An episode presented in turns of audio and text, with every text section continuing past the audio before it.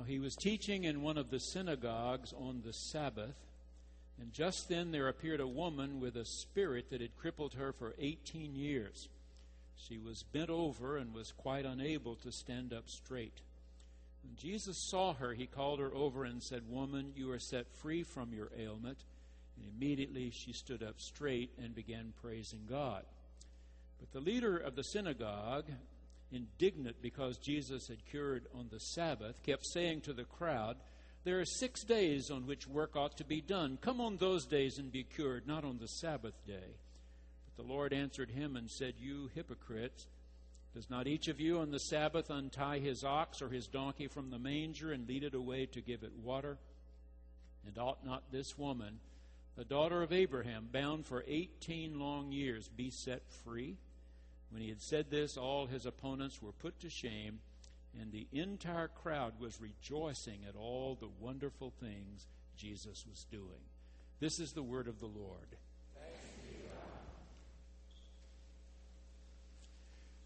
When we began this year with Luke's gospel, he told us that he was aware of other accounts that had already been written about the life and ministry, death, and resurrection of Jesus. In fact, he is so dependent upon Mark for his outline, and he and Matthew together on some other document for many of the teachings, so that Luke's gospel, along with Mark and Matthew, is called a synoptic gospel, one that looks like Mark and Matthew. There are still places we have found in Luke's gospel that are not found in any of the other three. Only Luke tells the story of the prodigal son, the waiting father. Only Luke tells us about two on the road to Emmaus the day that Jesus was raised from the dead. Only Luke tells us this story today. Let's take a look. He tells us here immediately what he had already told us way back there in chapter 4. Jesus went to the synagogue on the Sabbath as was his custom. Jesus went to the synagogue on the Sabbath, as was his custom. This morning I had prayed with the group in the library that were going to come on into the sanctuary and pray just before the 8:30 service. As I was leading that group down the hallway, Dr. Tankersley fell in step with me and showed me his phone, a text message that the grandfather of three of the young people in the chapel choir had died during the night. This grandfather lives right here in Tulsa, so they see him often.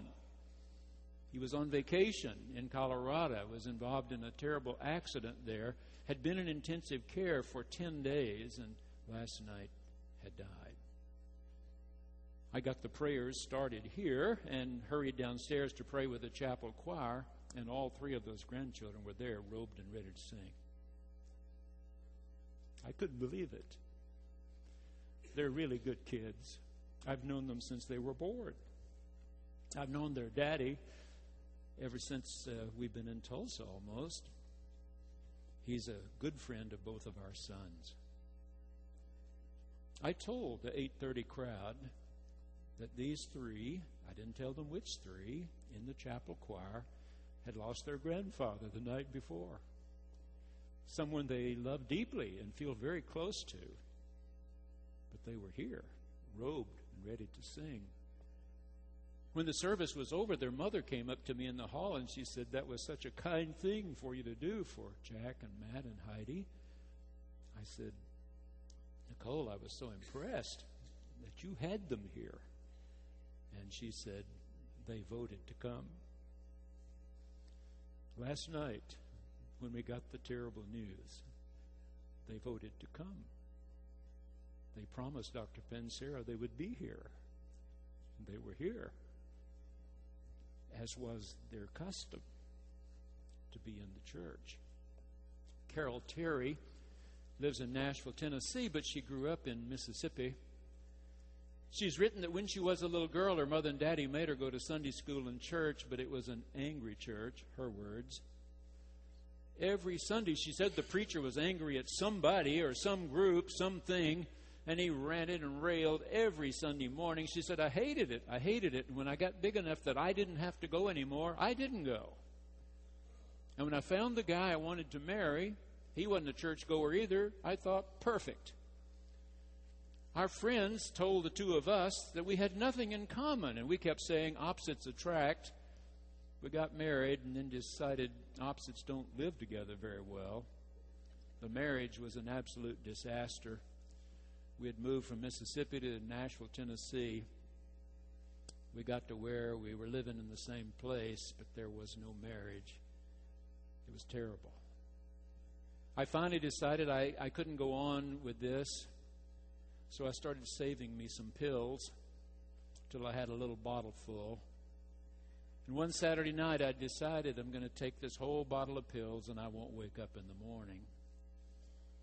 I was sitting there on the edge of the bed in my room, and suddenly I was aware there was a light shining through onto this bottle of pills. I looked out the window. It was the steeple of the church just behind our house, the Bellevue United Methodist Church. I'd been in it a few times because it was the polling place for our precinct, but never on a Sunday morning. But there was something in my deepest heart that said, Carol, why don't you hide your pills? They can wait 24 hours. Why don't you try that church in the morning? I hid my pills. I went to sleep. The next morning, I waited till almost 11 o'clock. I slipped in the back door right near the back. The preacher was so different from the one I'd heard when I was a child. His voice was warm his eyes engaging, friendly, helpful. The words he spoke were of grace and hope, love, forgiveness, acceptance. I'd never had this feeling in a church before. When he pronounced the benediction, he did it walking up the back aisle. He was blocking the door when I started to leave and stuck out his hand and said, are you new here? I've never met you before. And she said, Well, sort of. And he said, You looks like somebody who would love one of our Sunday school classes. I have one that would be just right for you. Would you meet me here just before 10 o'clock next Sunday and I'll introduce you to some folks in that class? I didn't promise, but I left my pills hidden what could one more week hurt? So just before 10 o'clock, I went to the church. He was there. He walked me down the hall, introduced me to people in the class. One of the women came over and gave me a hug. What's your name? I said, Carol. Well, Carol, we're so glad. One of the men stuck a cup of coffee in my hand. They sat down around a table and they had a prayer, and then they said, Well, our lesson for today, one read, and then they talked about this scripture each reflecting a little bit, if he or she wanted to. And everything they said was about hope and love and kindness and grace. I left my pills hidden and I went back the next Sunday and the next and the next. And finally, one Sunday, as they had shared, I finally got up the courage to say, I've not been a good person. I've had really dark thoughts, terribly dark. And one of these women got up from her chair and just walked around and hugged me. And she said, Carol, he doesn't care if you want to start over. And I said, I wanted to. It didn't save my marriage, but it saved my life. He was in the synagogue teaching. Number two, Luke says, our translators leave out this little word. I've told you they got tired of it, thought it was cliched, I guess. But Luke didn't get tired of it. He kept tossing it in. It's this little word, idou, which is usually translated as behold or would you believe? What Luke wrote was Jesus was teaching in the synagogue on the Sabbath and behold, a woman. Behold, bent and stooped for eight and ten years. She asked nothing of Jesus. she may not even have known who he was. He walked over to her. When he healed her, there were critics. The ruler of this synagogue said, What do you think you're doing? And then he said to all the people, Can't you get your healing done the other six days? And Jesus said, This is a daughter of Abraham. You treat your oxen, your donkeys better than this woman is being treated by you. You tie them to the manger. Remember, the manger where Jesus was placed was a stall for feeding, it was a trough. You tie them to the manger so that they eat, but even though it's the Sabbath, you then untie them and lead them over to the water. When our children were little, we taught them to sing, Zacchaeus was a wee little man. A wee little man was he. He climbed up in the sycamore tree for the Lord he wanted to see. And as the Savior passed that way, he looked up in the tree and he said, Zacchaeus, come down. I'm going to your house today. And the critics said, He's a tax collector. He's not only a tax collector, he's a chief tax collector. And Jesus said, He's a son of Abraham. For a woman, he says, a daughter of Abraham. She's one of God's chosen children. How could you not want her to stand up? Stand up. Dr. Alyce McKenzie holds a distinguished chair in homiletics, preaching, at our seminary at SMU in Dallas. She's written that this summer she decided to take a course out at Taos, New Mexico on screenwriting. She said, I've done a little creative writing in my time. I wanted to hear what this professor had to say. The professor said, Well, the first thing you have to rid your writing of cliches. There are writers, he said, who put the same line movie after movie, and some other writer here puts it in his or her movie, and told us one of those lines. The line is, You just don't get it, do you? And then she said they proceeded to show us film clip after film clip where that was the line. You just don't get it, do you? You just don't get it, do you? You just don't get it, do you? And then she said it was time to go back to SMU and get ready to teach. And I was working in the Gospel of John, and I saw so many times that Jesus could have said, You just don't get it. In the very first chapter, John begins In the beginning was the Word, the Word was with God, the Word was God. Nothing was made that was not made by the Word. The Word was made flesh, came and dwelt among us. He came into his own. His own just didn't get it, did they? Chapter 3 Nicodemus, a rich and powerful man, sought him out one night. Tell me about this kingdom you've been describing. Jesus said, Well, you have to be born anothen, is the Greek word, anothen. Again, again, I'm a grown man. How am I supposed to enter into my mother's womb? And Jesus could have said, you just don't get it, do you? Next chapter a woman, a Samaritan woman, at a well. Jesus, thirsty, midday. Madam, may I have a drink of your water? Who do you think you are? I can tell you're a Jew. I'm a Samaritan. We don't use the same containers. How am I giving you a drink? You have no bucket, no dipper. You just don't get it, do you? You don't get it. Chapter 5 there's a man whose friends have brought him down to the pool of Siloam. He's been brought there day after day after day. There's some silly superstition that the wind comes out of one particular gate only rarely. And so when it does and troubles the surface of the water, first one in gets healed. Then this man's complaining. Every time I try to get in, somebody jumps in ahead of me. And Jesus could have said, You just don't get it, do you? It's not about strange wind blowing through the gate that heals people. And then Dr. McKenzie wrote, but he never said it.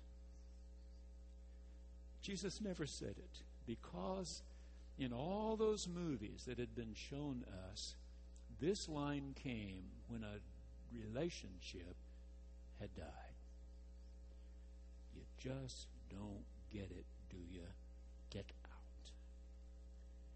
that's not the way he felt. He felt about you, you're a daughter of Abraham. You're a son of the Almighty. You're a chosen one, as are all others, chosen ones of God, whose names he knows, even the number of hairs on your head. Number three. Immediately, stand up. In fact, it's a passive tense verb. Translators, I don't think, did us any help here. Unless you've taken English, you know, a good long time, you may forget to look for these passive tense verbs, but they're very important in the Bible. Because almost every time you get to a pass, passive voice, I should say, passive voice, it means God is the actor. In this case, Jesus says to her, You have been released, or you have been set free. Meaning, God has done this for you. And where it says she immediately straightened up, it literally says she was straightened up. That's different. It's passive voice. She was straightened up by the power of God. The same way it makes a difference whether you say Jesus rose or he was raised by the power of God.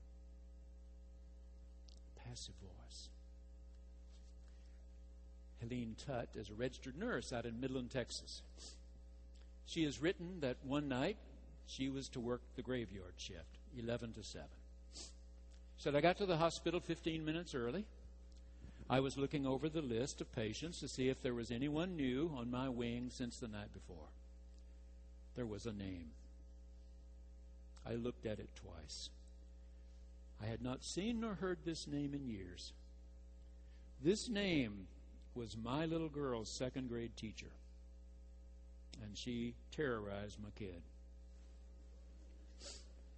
She said, My little girl was painfully shy.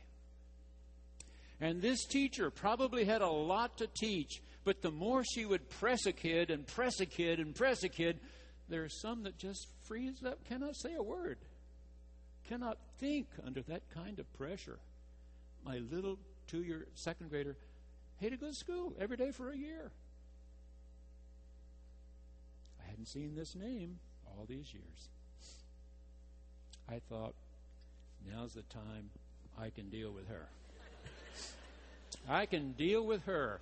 And I started down the hall, she said, and when I got to her room, I said, wait a second. I took a vow that I would do no harm. I would help in whatever ways I could. And I put the biggest smile on my face ahead and I walked in the door. And I'd forgotten how many years it had been. She was a tiny, frail, old woman, almost in a fetal position in the bed. I walked over closer, and though her eyes were closed, she was whispering something. And forgive us our. And she stopped. She said, And forgive us our. And she stopped. And she whispered, And forgive us our. And I said, Trespasses. And she said, As we forgive others. I forgave her because God forgave me. Number four. This wonderful music Dr. Pensera picked out for us today is about this point four. The woman rejoiced. And then all the people in the synagogue rejoiced gave praise, sang praise because of these wonderful things Jesus was doing. The word in Greek is doxazo, from which we get the word doxology. Doxology, Praise God from whom all blessings flow. Neil Pryor works on spacecrafts out in California for one of the private concerns that's trying to keep us in space. His father lives in Ohio, and he wrote that his father was a first generation American, came to this country determined that he would have a wife and children, and they would have a greater life than he had had. So he said, All these years, my father worked really hard. He got up early, he was a brick mason, and he laid brick all day long. Came home exhausted. Uh, he would take a shower, uh, almost get get dressed for bed, almost eat supper with us, and then he'd you know retire to the, his favorite chair, and he'd read the paper, and then he'd turn on the radio, later television. I didn't really know my dad very well. I know he worked hard. I know he wanted good things for us, but he was of that generation, didn't know how to tell you. And now he said, My mother's gone, and my dad was 78. He had survived one bout with cancer, still battling diabetes, and now he'd fainted and had fallen. I flew to Ohio. He opened his eyes and asked, Is it Thursday? I said, Yeah, Papa. Floyd's going to be really mad. Floyd? Yeah, he's the guy I play chess with at the senior center every Thursday. I'm the only one can beat Floyd. Last Thursday, I beat him in 10 moves. He was really upset. He said he'd get me today. He's going to be upset if I'm not there. So Neil said, Would you like to play with me? Said, Sure. So we played. I said, Bob, how about if I get you a computer and we can play, you in Ohio, I in California, we can play chess? I hate computers, he said. Well, we can do it by telephone. You set up a chessboard in Ohio, and I'll set up a chessboard in California, and we'll talk on the phone. You tell me your move, I'll tell you mine. So he said, every Saturday, 4 o'clock, we play chess over the phone. But we talk about other things. My papa told about when he was a boy, crossing a swollen river with a puppy in his arms and a voice telling him, Move left. In his deepest heart, go left, go left, go left. He said, We made it across the river, and a couple of days later, I crossed that river and found there was a sharp drop off if I'd gone to the right. So Neil writes, It's been four years. At 82, my papa died. Went home to Ohio and as I walked into the church, I said, God, you got him across the river once. Could you do it one more time?